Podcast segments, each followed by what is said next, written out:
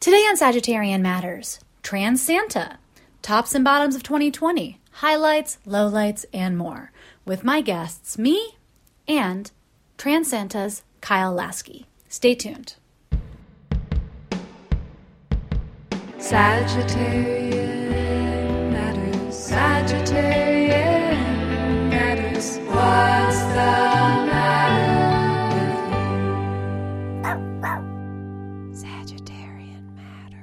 Hello from the Sagittarian Matters social distancing studio in Portland, Oregon. Listeners, I am surrounded by dogs. Producer Panya is working the levels with her headphones on. Uh, Pocket is part of a Border Collies to podcast program, and he's interning with producer Ponyo. And then French of the show Lyriel is curled in a little ball with her head hidden in her tail.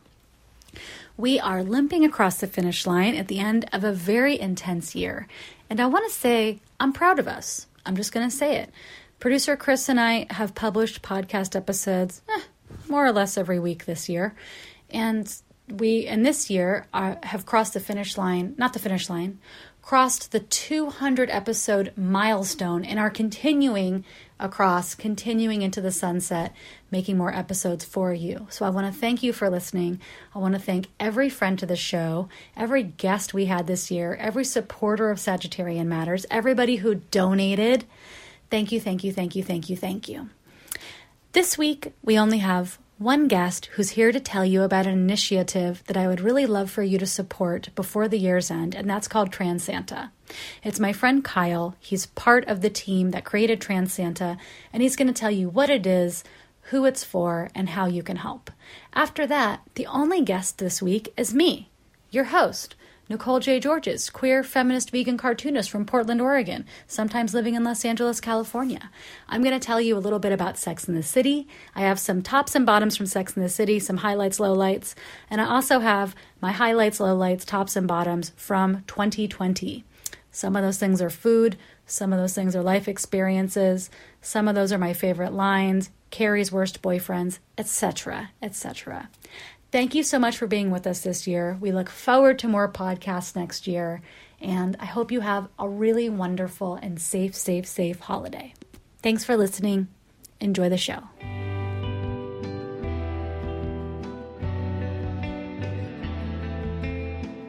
Trans Santa is a new holiday gifting initiative and campaign supporting trans and non binary youth.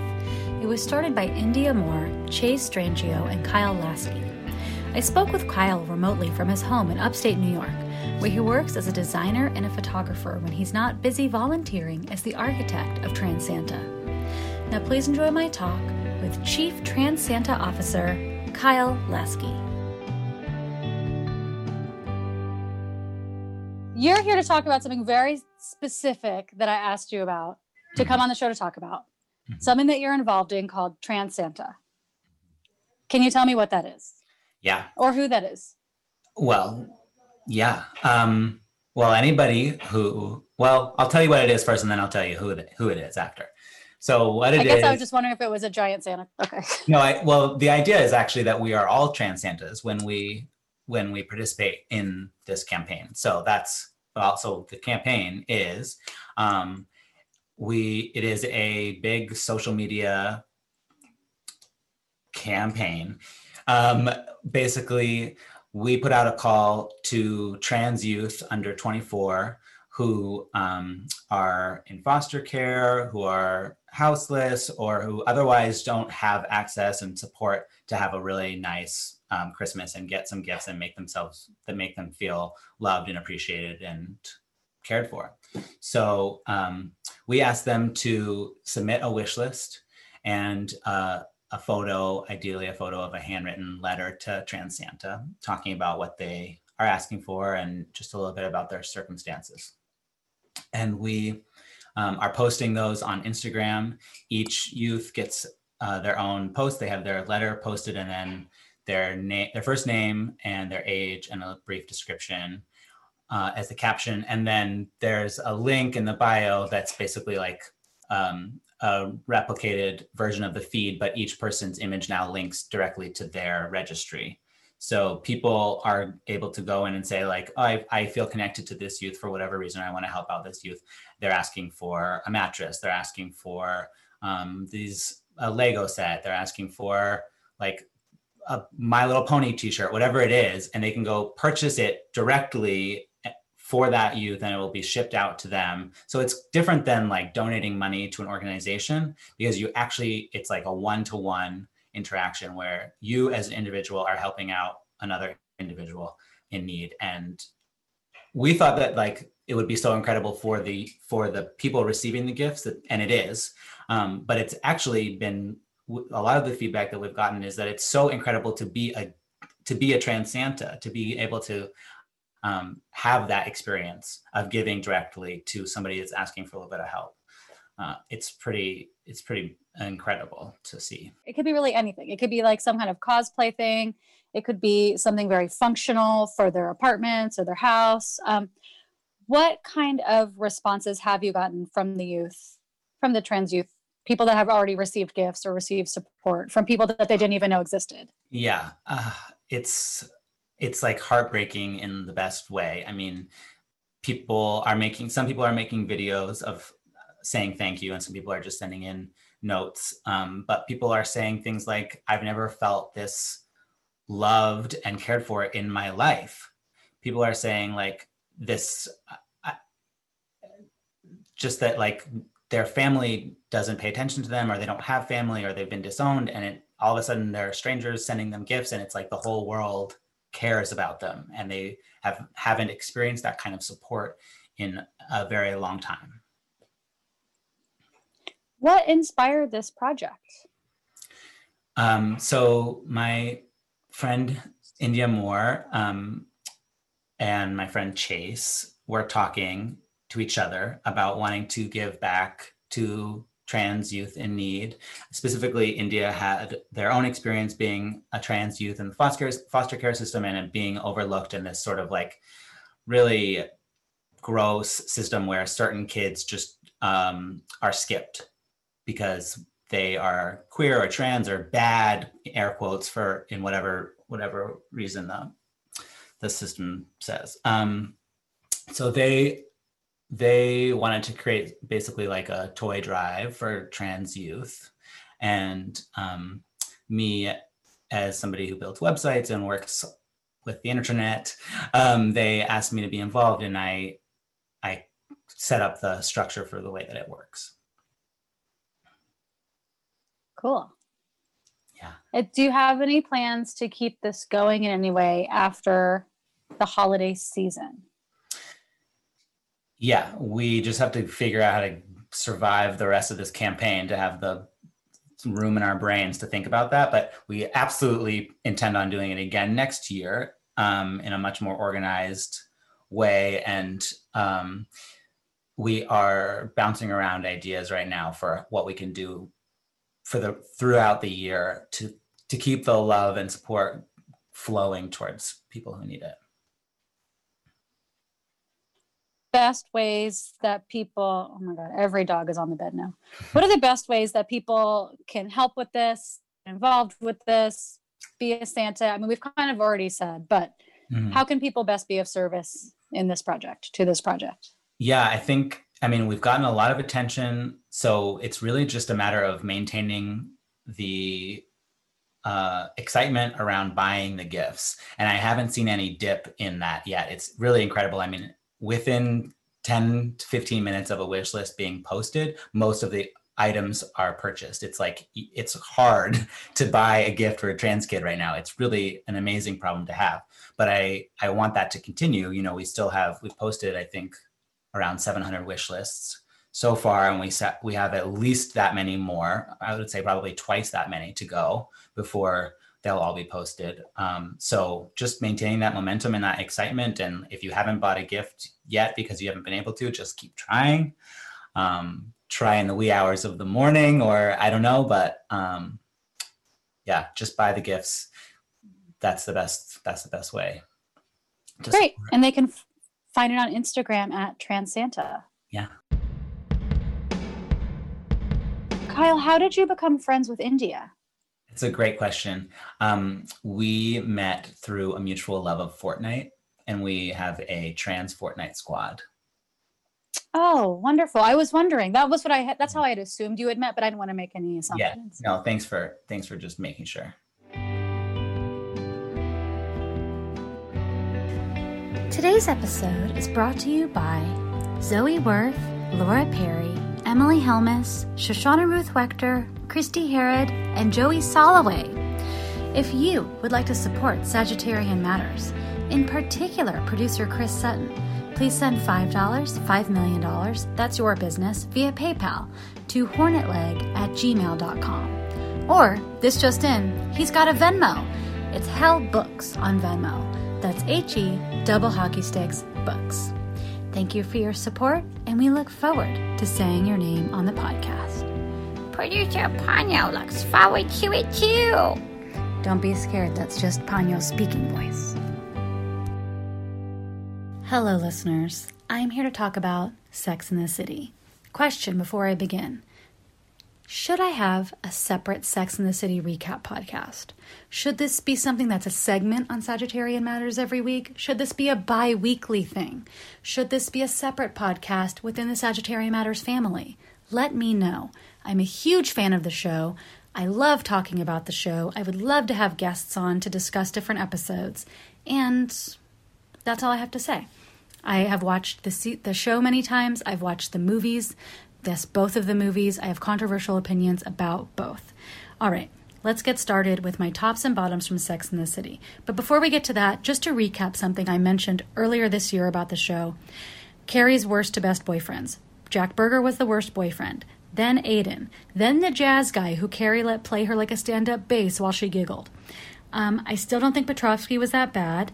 He actually is above the alcoholic who took off all of his clothes and screamed that he was in love with Carrie. Um, and I guess Petrovsky maybe was was he her best boyfriend? Who was her best boyfriend? I don't know if Carrie ever had a best boyfriend. Of course, Big is just his own separate podcast episode, but Harry and Steve were obviously the best boyfriends of this series, in my opinion, even though none of them had the misfortune of dating Carrie Bradshaw herself. Um, I think Harry is a dork. That's neither here nor there. I'm basically basing this on how they treated the girls on the show. Smith Jerrod was a good boyfriend. Was his head full of rocks, or was he just a man of few words? I do not know. But uh, his kind of spacey demeanor is what made me forget about him when I was writing this list. Okay, our tops and bottoms, my tops and bottoms from Sex in the City, in no particular order, just things off the top of my head. Tops, number 10, Carrie pitching a children's book about magic cigarettes to Big's ex wife in a ploy to meet her. Um, number 9, Charlotte York trying to get in with power lesbians and then getting busted for being a straight woman and kicked out of their club. I think if this happened in real life, if Charlotte York was trying to go on a vacation with Power Dykes and they weren't sure about her, I think somebody would have tried to flip her. Don't you think someone would have recruited? Lesbian Avengers recruit. I I don't think they would have let her go or kicked her out that quickly. Number eight, I liked Samantha's lesbian lover with the very long ponytail. Um, I liked when they had sex and Samantha was moaning and groaning gratuitously, and her girlfriend was like, Samantha, we're not in a pornography. Because Samantha was so used to playing it up for whatever guy she was around, and sometimes for a VHS or a VCR. Um, num- and also when Samantha kind of wiggled her fingers at her friends when they were asking her about lesbian sex. I liked that. I didn't mind it. There's other things Samantha did that I did mind. We'll get to that. Number seven, Mir- Miranda Hobbs throwing out her neck and being naked on the floor of her apartment bathroom after she threw it out, and Aidan showed up to carry her. So Miranda takes a shower, throws out her back or her neck, is laying on the floor in a fetal position. She calls up Carrie. Carrie says, I'm coming to help you, and then decides she's going to send her boyfriend instead. So her boyfriend shows up, just meaty fisted Aiden, and picks up naked Miranda, who's going, ah, ah. I liked that episode. I also liked Miranda fishing brownies or cake out of the garbage can to eat. Um, number five, the guy who moved to LA to become a TV writer, and then when Miranda was at lunch with him, she saw that he just chewed up his food and spit it in a napkin instead of eating it. And she was like, What are you doing? And he was like, What, you think I look this good from eating my food and swallowing? Ha! This is LA. I liked I liked that. Um, you know, I don't I don't like the strategy, but I, was this from real life or was this just what New Yorkers think about LA? I don't know. Um, number four, when Smith Jerrod is having great success as the absolute hunk and he's starting to doubt it, and Samantha says, Look, first the gays, then the girls. What'd you say? First the girls, then the gays, then everyone else? Is that what it is? Or is it the gays, then the girls? I can't remember. I think it's the girls, then the gays, then everyone else. Please correct me in the comments on Instagram. Number three, when Miranda thought that her neighbor Blair Underwood was obsessed with her after she broke up with him for Steve, and she she sent Steve over there to comfort him because she was like, "He's very upset. Please be kind." And Steve showed up at um, Dr. Blair Underwood's apartment and saw that he very much had moved on with a lot of different ladies inside of his apartment. I just I liked that whole storyline of Miranda being like, "I'm sure he's so obsessed with me. Please be kind," and he wasn't obsessed with her at all. Number two. Do, do, do, do, do. I don't even know if I have a number two. The moment when Charlotte beat Biggs with her bouquet at Carrie's wedding. Um, there was that moment outside of the wedding in the movie where Charlotte waddled over to him in her very tight dress, and I think that she either maybe she either just yelled at him or she beat him with her bouquet. I can't remember, but she was so mad and it made me so happy, and it was very much deserved. Okay, my number one is when Carrie Bradshaw after having an affair with Big and breaking up Natasha's marriage, stalked her, found out where she was having lunch, and then sat down across from Natasha to non consensually make amends. The number one part of that is not that move, it's this move. Natasha saying, basically, you've ruined my marriage and now you've ruined my lunch. Um, I'm going to tell you the whole quote right now, and we should all only hope that we get the opportunity to say this. Not that we get cheated on in any way, but just that we get to say this to somebody. She said, Yes, I'm sorry about it all. I'm sorry he moved to Paris and fell in love with me. I'm sorry we ever got married. I'm sorry he cheated on me with you, and I'm sorry that I pretended to ignore it for as long as I did. I'm sorry I found you in my apartment, fell on the stairs, and broke my tooth. I'm very sorry that after much painful dental surgery, this tooth is still a different color than this tooth. Finally, I'm very sorry that you felt the need to come down here. Now, not only have you ruined my marriage, you've ruined my lunch. I just think that's like a powerful statement, and it really gave Carrie the what for.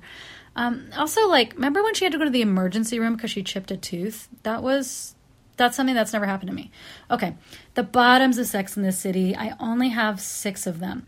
Number six, when Carrie went to Big's church, even though he told her not to. Remember when he took his mom to church every week and Carrie's like, Can I come? And he said no. And then she came and she made a big scene. She's really bad with boundaries. Number five, Carrie was a bad girlfriend. I'm sorry, this is vague, but if you know, you know. She's just a bad girlfriend. She just was. And she probably, she was then a kind of a bad wife. And I mean bad, like she kissed Aidan in the Middle East in the second movie. Oy. Number four, Carrie's jokes. Every one of Carrie's jokes are terrible. She's a horrible sense of humor, second only to Taylor Swift as far as bad senses of humor go. Why do I know Taylor Swift has a bad sense of humor? Because she mentions her sense of humor all the time, which makes me know she has a bad sense of humor. Carrie Bradshaw, um, there is a moment, I think, when she's trying to have sex with Berger and she gets drunk and she calls him Mister. She's like, hey, Mister. When she gets drunk and she does things like call men Mister or kind of try to masculinize them, it just it really falls flat for me. Number three, there's a time I think it's in the first movie where all the girls are talking about sex in front of Lily York, and they talk about sex as in coloring, using that as a euphemism. And Carrie says, "Oh, when Big colors, he rarely stays inside the lines." Just her thing, like Big likes to color outside of the lines, way outside the lines, is so gross. That is so gross. I don't know why. I just think her talking about sex is I just I feel repulsed by that statement of talking about someone's sex life. I looked this up, this quote up on Yahoo. A, a question from Yahoo Answers came up that was like, "What what did Carrie mean? What did she mean when she said big like the colors outside the lines?" And someone was like, "It means that he's sexually good in bed." Thank you for that Yahoo Answers. Number 2 of the worst things on Sex in the City, anything to do with race. This could be number 1. Uh, literally anything to do with race when they try, it hurts, and when they don't try, it also hurts. It's just. a real failing of the series as a whole. And number one, why couldn't Big go to his own wedding? I mean, really. I know I've talked about this on the podcast before, but like, if your anxiety is that huge that it can stop you from doing such a major thing in your own life, don't you think that you would have had some strategies before this moment happened aside from let me call Carrie and just hear her voice? Like, he doesn't have a friend he can call who's like, hey man, it's going to be okay. Just get out of the car, take the next step. You know, walk into the venue. Carrie's going to be there. Like, nobody was there to help him. Not even the driver, who obviously knows him and has been driving him for a long time. The driver's just like, yeah, sure, I'll just leave. Uh, you're wearing a tuxedo and you're at your own wedding, which is literally teeming with people here to see you get married. Yeah, we'll just go. We'll just leave. That seems like a good idea, and that seems like something you're not going to regret. I just, I, I'm never gonna, I'm never gonna understand that if I could talk to somebody who wrote that movie, I would love to know what their motivations were. Like, what what what do you think, listeners? Anyway, okay. Um, I do want to say another bottom is when Aidan Shaw basically was like, "I want to stay home with a bucket of chicken, rub my belly, baby."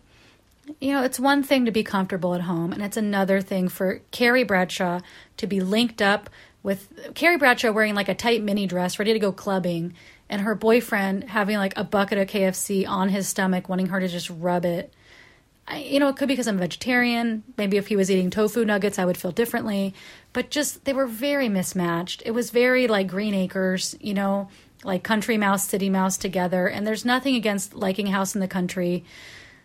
You know, I love a house in the country, but they were very, very, very mismatched. And I don't understand why either of them ever tried.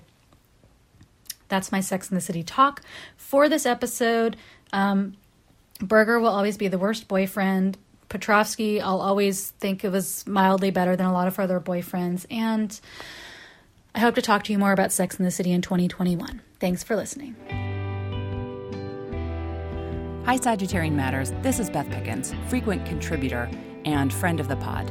I have my own podcast out now wherever you find podcasts called Mind Your Practice. And season one is out now. It's a series of short episodes, five to 10 minutes, that's meant for artists and creatives who are struggling in all the ways that artists do, particularly in year 2020. So go find it today. I also have the Mind Your Practice Homework Club. And the Homework Club is just what it sounds like. You get monthly homework, a monthly webinar with me, access to a private Instagram for club members, and bonus audio content. It's $12 a month. Price goes up January 2021, so join now. And you can find out more or sign up at mindyourpractice.com. Today on Sagittarian Matters. Doing helium and forgetting if there are side effects. Stay tuned. Hello, listeners. These are my tops and bottoms of 2020. Tops uh, in no particular order, just a little bit of an order. Number 10, TikTok coffee, the return of Ticino, and the discovery of the tahini sweet potato. In episode 208, friend of the show Morgan and I tried the New York Times tahini sweet potato as prepared for us by sous chef Kaya Wilson, friend to the show, and it was delicious. I've eaten it at least seven times since we tried it for the show. TikTok coffee, I've had a couple times. Ticino, yeah, I've hit that. Number nine, Milk Run Grocery Delivery in Portland, and County Line Harvest, CSA in Los Angeles. Number eight, Orangutan Jungle School. I'm never going to stop telling you about this show. It's soothing, it's not boring. It's calming yet interesting. It's adorable. It's produced like a reality show like Meerkat Manor, but it is a hundred million times cuter, in my opinion, because it's orphan baby orangutans learning the skills that they need to survive out in the wild, including things like how to be scared of snakes. If you're wondering how cute this show is, just look up Baby Orangutans Learn to Be Afraid of Snakes, and you can thank me later. Uh, the host, the, the narrator's voice is very soothing. The orangutans are doing things like learning to open coconuts. Come on, give me a break. Number seven, Pony Sweat. Pony Sweat is a fiercely non competitive uh, dance aerobics practice hosted by Amelia Richardson.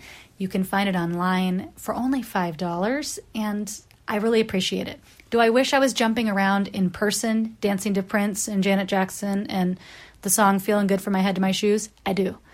Do I mind doing it at home? It's it's better than what else I'm doing at home. Number six, Naomi Ekperigin's Corona Chronicles on Instagram. Naomi Ekperigin is a comedian in Los Angeles from New York. She co hosts a podcast called Couples Counseling or Couples Therapy, sorry. And since the beginning of the quarantine, she has been keeping an Instagram diary that she has saved up there. She's a woman after my own heart as far as distancing goes. She and her husband or her boyfriend really, really get prepared with their homemade hazmat suits and their very detailed strategic lists when they go into Trader Joe's. And then they get in, they get out, they get $5 million worth of food for the coming winter, and then they complain about every single customer they saw in there. This is the kind of thing I like. Um, number four, Samantha Irby's books. Oh, sorry, number five, Samantha Irby's books. Wow, no thank you. We're never meeting in person and meaty. I listen to all these as audible audible audiobooks or whatever service you would like. Um, I listen to them all as audiobooks. It's really fun listening to her. They're really funny. They're sometimes very deep, in addition to being funny, and it makes me feel like she's my friend and I'm hanging out with her. Would I like Samantha Irby to come on the podcast? Yes, I would. Please light a candle for me for that in the coming year, listeners. Number four, the Pickensian fundraiser. I want to tell you about this really quick. I think we talked about it in episode 198, but it may have been earlier. When the pandemic began, and it seemed like our favorite restaurants were in great peril, which they were, um, Beth Pickens came up with a fundraiser that then I copied. On Orangutan Jungle School, the orangutans learn by copying. And I, listeners, am nothing more than a primate. And so I copied this. I posted about it, and then other listeners copied and did this in their areas. And I couldn't be more happy and proud. Here's the thing. So Beth was like, all right, there's a need amongst restaurants, and there's a need amongst unhoused Angelinos, frontline workers, essential workers. So she called the restaurant, said, How much would it cost to feed this many people? She called the places, would you be would you be open to receiving meals? And then she raised money. She took the money she made, she bought meals from the restaurants that were struggling, and then she had them delivered to unhoused Angelinos, frontline workers, and essential workers at a grocery store. I did the same thing. I worked with K Town for All, uh, Street Watch LA, and it connected me to my community in a time where I felt disconnected and powerless. So I recommend the Pickensian fundraiser. Please check it out on Instagram um, or episode 198. Number three, watching Fantastic Fungi. Jibs recommended this in episode 197. It is a movie about fungus, the fungus among us. Uh, fungi are neither plant nor animal, there's something in between. They were here long before humans. They will be here long after humans. And the most interesting thing to me is that trees speak to each other with the help of mycelium and an underground network that extends across the whole world. My recommendation for you watch this documentary, it is now widely available, and then take a walk if you're in the Pacific Northwest and just check out the mushrooms around you. Just check them out and say, hey, how's it going? I just watched a movie about you. Wonderful. Okay, my number ones of 2020. This is two things that are tied. Both of them, or one of them I talked about on the podcast. Both of them I've talked about a little bit. Finding a baby squirrel, episode 191, and getting married to Capricorn friend to the show, Kaya Wilson. Uh, that's from the most recent episode with Beth Pickens. So, one thing led to the other.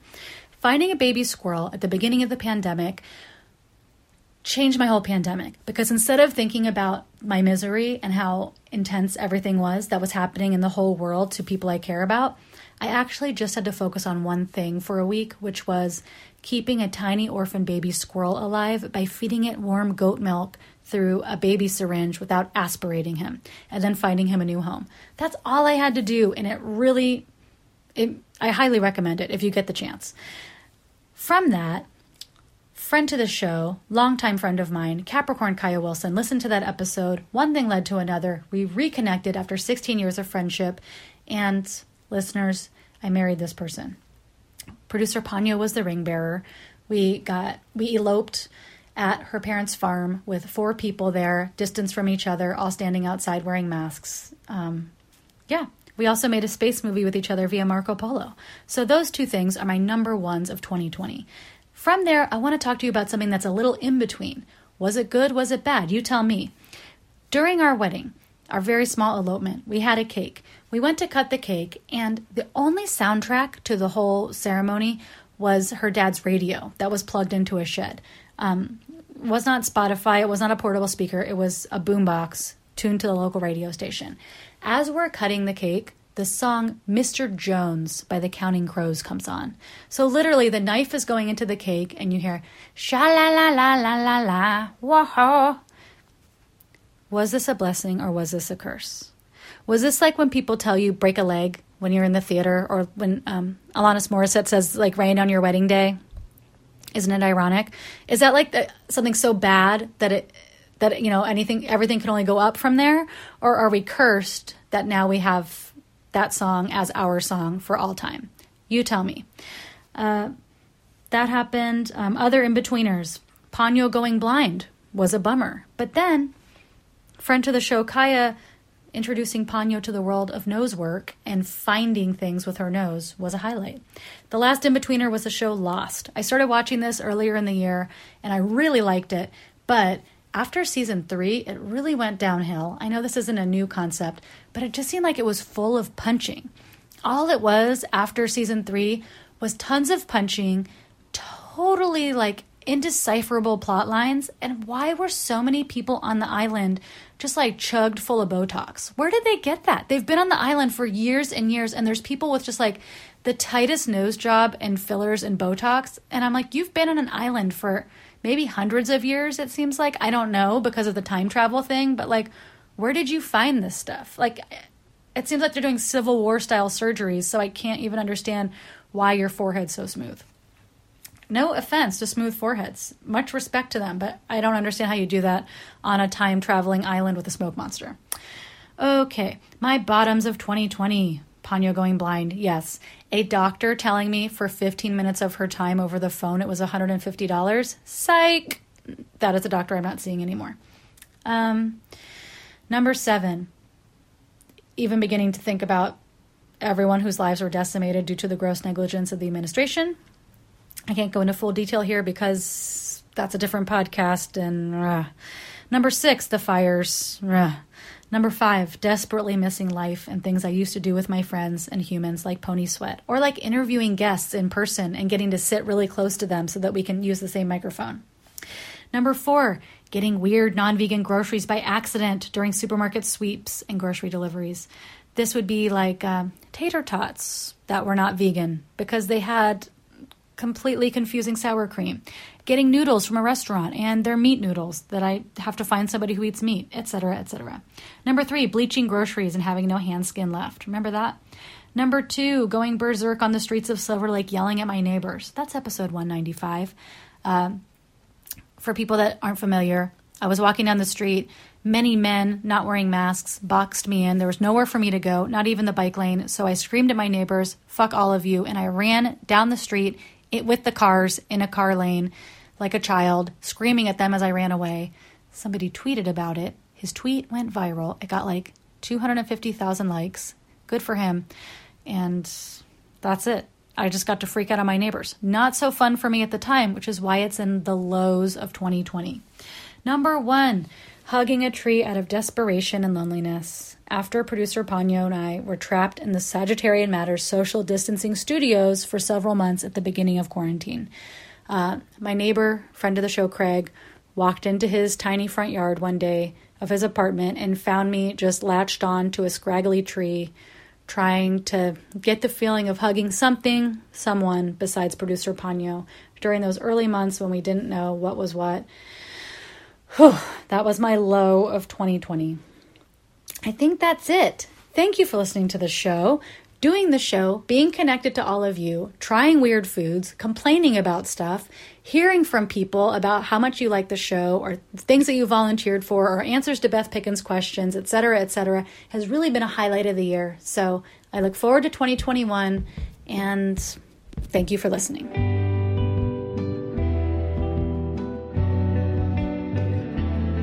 Sagittarian Matters is produced by Chris Sutton with assistance by Ponyo Georges. Our theme music is composed by Carolyn Pennypacker Riggs of the band Bouquet. Thank you for listening, and I'll see you next time. Sagittarian Matters. Hi, listeners, it's me, Nicole. if you would like to support me and Ponyo, in particular our comics and animal illustrations, go to patreon.com slash Nicole J. Georges. And for as little as $2 a month, you can have access to hundreds of pages of otherwise unpublished diary comics. For the price of one cold brew plus tip, you can become an honorary Sagittarian. And for the price of two vegan cupcakes or two vegan donuts, you can become a Ponyo's Friend Club member, at which point you really start raking in goods, including new buttons. Check it out. Patreon.com slash Nicole J. Georges.